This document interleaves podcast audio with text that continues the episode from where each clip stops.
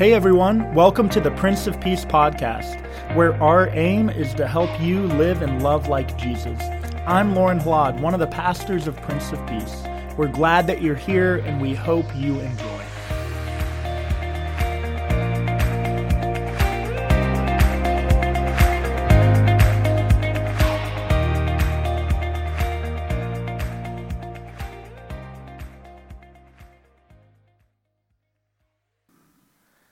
Well, good morning. It is really great to be back from uh, a week of vacation. I was gone the last two Sundays, and I'm grateful for that time off before the, the frenzy of the fall begins, right? And um, we had a great time down in the Smoky Mountains. Every year we make it a little ritual, our family, to go to Dollywood. It's a whole lot cheaper than Disney World. And uh, if you've never been, I highly recommend it. But this isn't a sermon about Dollywood.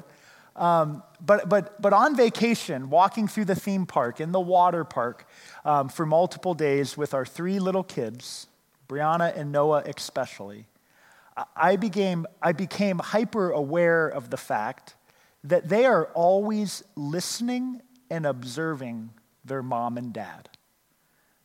Kids are like sponges, aren't they? Brianna and Noah, right now, especially nine and five years old, everything we say and how we react to stressful situations, they absorb. They're, they're observing what gets us stressed, what gets mom flustered, or what makes dad upset. Does dad like to wait in line for the ride for the 15th time or not? They, they pick all of that up. And walking through the theme park, there were a few moments where Later in the day, they would sort of say something that didn't really sound like Noah or Brianna. It actually sounded a whole lot like Lorne. And in those moments as a parent, you, sort of, um, you, you're sort of startled into the reminder that what I say and how I act and react matters. My, my kids are, are picking up this ethic by which I live my life, this ethic by which um, I orient um, how I think about the world. And walking through the theme park, uh, I started to think about my own childhood and some of those lessons that I, I learned from my mom and dad, the things that I absorbed about how they were in the world. And I thought very fondly, um, I started to laugh thinking about a memory. I think I was around seven or eight years old, and I heard a knock at the door one Saturday morning. My sister and I weren't used to getting knocks at the door on a Saturday morning, so we sort of peeked out the window and I yelled for my mom, It's Marguerite. Now, Ralph and Marguerite lived, lived right across the street, and they were well into their late 80s. Ralph was at this point into his 90s. They had lived in the same home for over 60 years, and they were a beautiful couple. Ralph was sort of a gruff guy, but a very loving man. And every day at four o'clock, like clockwork, the garage door would come up, and out would come Ralph, and he would open up his folding chair and he would sit it out there. Marguerite would come and bring him a martini, and then Ralph would light up a big fat cigar every day. And he was well into his 90s. So I grew up thinking you can just smoke cigars and live forever. Well, we, we, know, we know that's not true, right? Marguerite, on the other hand, was this petite, dainty, little, sweet woman who wore white cardigans and khakis with pleats in them and, and little nice shoes. And she was so loving. She was like a grandma across the street. And on this particular Saturday, there's Marguerite at the door, unannounced, with a warm apple pie. The most beautiful apple pie. And I remember my mom said, well, Why did you do this, Marguerite? Well, just because, Susie. I thought you and your kids and Rob would enjoy a pie. No reason at all. Well, thank you, thank you. How sweet of you, Marguerite. Totally in her character to do this, right? So my mom brings the pie into the kitchen, and my sister and I are scurrying around, excited that we're going to get a slice of apple pie. But I notice my mom standing there over the pie in the kitchen, and she lets out this, and I hear her say, now I've got to make Marguerite a pie sometime. Can anyone relate to that? This is sort of how my mom um, operated. And I picked it up from a very early age. One of my best friends, Eric, his mom, Chris, and my mom shared the same birthday, October 8th. And I remember one year in particular, Chris knocked on our door, surprising my mom on their shared birthday and said, Hey, Susie, happy birthday. Oh, we're birthday gals. Here, I got you a gift. And my mom said, You didn't have to do that. We didn't talk about doing that. Why did you do that? She brought the gift inside. She's staring at it at the kitchen table and says, Now I got to run out and buy Chris a birthday gift. So often in life, we, we score keep like this, don't we? And, and there's, it comes from an honorable place, right? But, but I've grown to realize that in life, it is more than enough to just send a thank you card for the beautiful gift of the apple pie. You don't have to then make somebody an apple pie. But so often we, we live our life that way. We score keep in these simple ways, but we also score keep in ways that that aren't so helpful, that actually become toxic.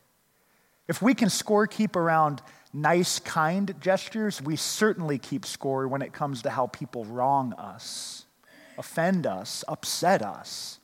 Well, you did this five years ago and I haven't forgotten about it. So until you do this, we're not equal.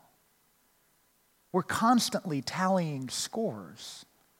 It's the way of the world. And today in John chapter 14, there, there's a form of scorekeeping that is happening. Now, in the first century, in, in the time in which Jesus did ministry, he did so through a culture that was based off of honor and shame. The goal was to grow your honor and to not be shamed. Because if you brought shame upon yourself, you brought shame upon your entire family. And just as it's true today that in society there are certain ranks or classes of people, there are the wealthy and the educated, there are those that are in power or are popular, and there are those that are sort of at the bottom rung of society. It was even more so in the time in which Jesus did ministry. There was a true class system. And the way you climbed the ladder was by scorekeeping and gaining honor for yourself. And one of the ways that you could grow your honor and the honor of your family was through invitations to dinner parties. To be seen dining with somebody of more importance than you would grow your honor. You wanted to be at the sort of meals that Jesus had been invited to. This is the third time in John's gospel that Jesus is having a meal with the Pharisees. And this time it's with the leader of the group. We're led to believe that there are important people present. And we're told in verse 1 that as Jesus came into the setting, they're watching him closely. They're picking up the, the cues with which uh, Jesus operates. Will he do something like heal on the Sabbath again, which we deem as inappropriate? Will, will he come out of this setting with more honor or with shame? But Jesus is also watching them. He's watching how the people are jockeying for the best seat at the table. He's, he's watching as people are consumed with keeping score, always looking to where somebody else might be in the room. And Jesus, he honestly wants nothing to do with this. This is certainly not the ethic by which Jesus did ministry or taught or lived his own life, climbing social ladders. He, he didn't care about that. His reputation all throughout the Gospels is, is one where he was known to, to eat with the unlikely, the tax collector, the sinner, the, the, drunk, the, the drunks, and the gluttons. He, he was known to eat too much and to party too much. This was his reputation. He, he certainly wasn't concerned with dining with the right people. And so Jesus offers two, piece, two pieces of wisdom. First, he turns to them and, and he gives them a little lesson on humility. It sounds just like polite table manners, but, But I think Jesus is trying to remind those gathered that it's better to adopt a position of humility. So don't, don't vie for the best seat, take the lowest seat. But then he takes it one step further.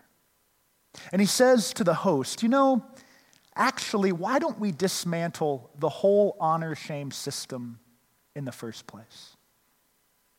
Because you see, you've invited all of your friends here. You've invited your rich neighbors. You've invited those who you hope will then invite you so that you can all grow your honor and be more and more important. When you throw a party, why don't you invite those who cannot repay you?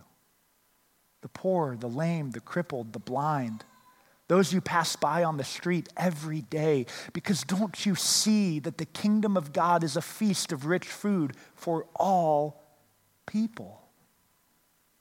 You see, Jesus came to teach and to live his life in such a way that others would catch wind that the story that the world keeps telling of scorekeeping and ladder climbing is not the story that God is consumed with. God is consumed with a story where all people are equal and treated with dignity and respect, where all have a seat at the table, not because they've earned the seat, but because it's been given to them freely.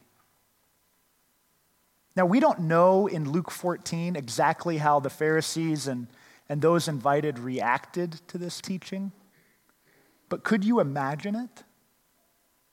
Could you imagine how some of those gathered would have reacted to what he was actually proposing?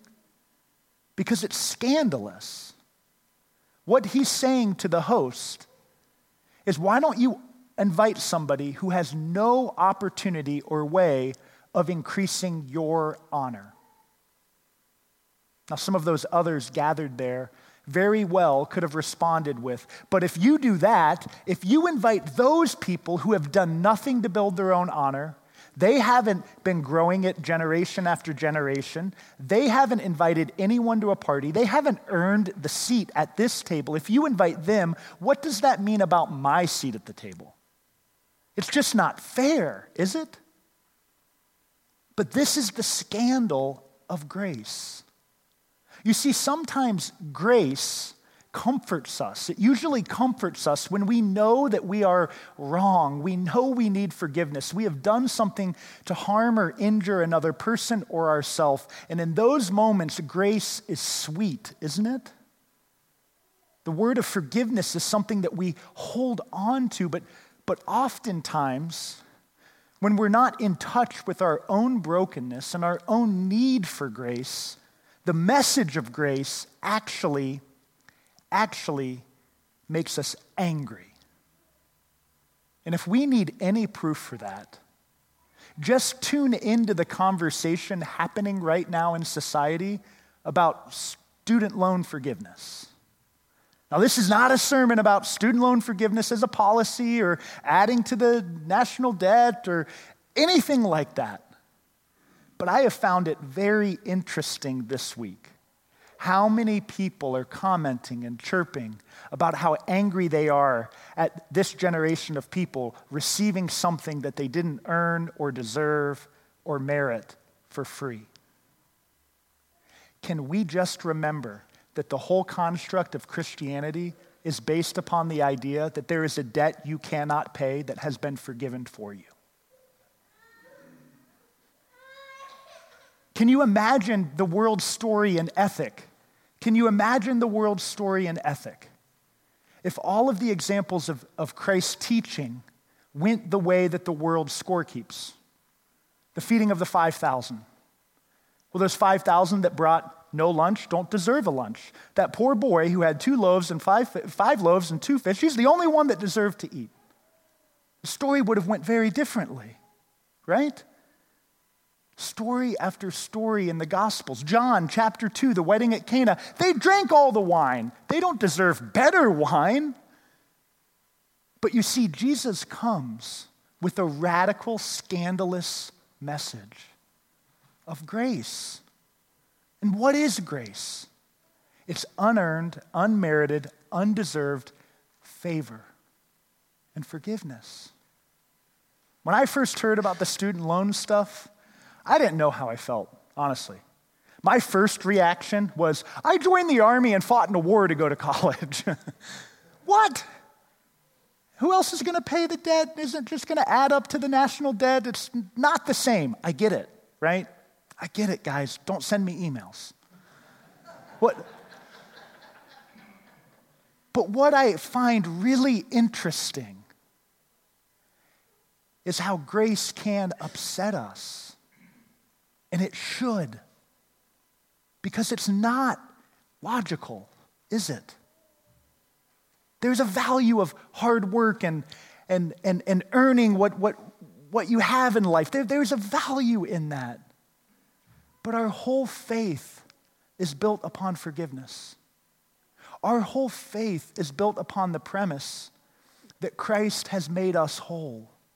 Not through anything we could have done to have earned it, but because it's a gift. You see, in the first half of life, I believe that with my children, my young children, the primary thing Becca and I are trying to teach them is that it's better to give than receive, right?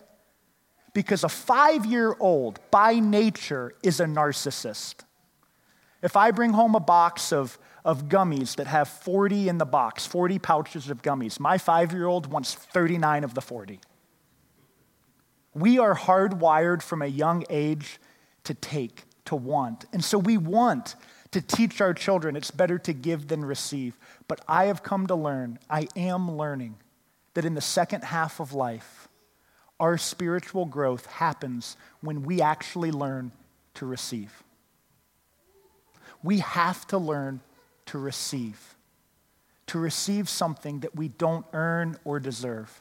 When I see people age in the congregation, one of the struggles that they have the most is actually learning to receive the care and support and love of their family. They struggle with it. I should be able to do this. I ought to be able to still be independent. Their spiritual growth is learning to receive. And why is learning to receive important? Because the very nature of our God is that of giver. If we don't learn to receive something we don't earn, we never learn the fullness of what it means to be in relationship with God the Father. Because God is a giver. God is a giver. So grace can comfort, grace can anger, but most of all, my prayer is that grace would motivate. It would motivate us to be more gracious, to not judge so quickly, and to live and love like Jesus, full of the ethic of sharing that grace with the world. This is our Connect weekend, and right after service, we're going to go out into the gathering space and look at all of the ways that you can connect in your faith this year. Now, sometimes when we do these ministry fairs and Connect weekends, we give off, I think, unintentionally the wrong message. And sometimes the message we give off is, we really need you to, to do the work of ministry. And, and that's true.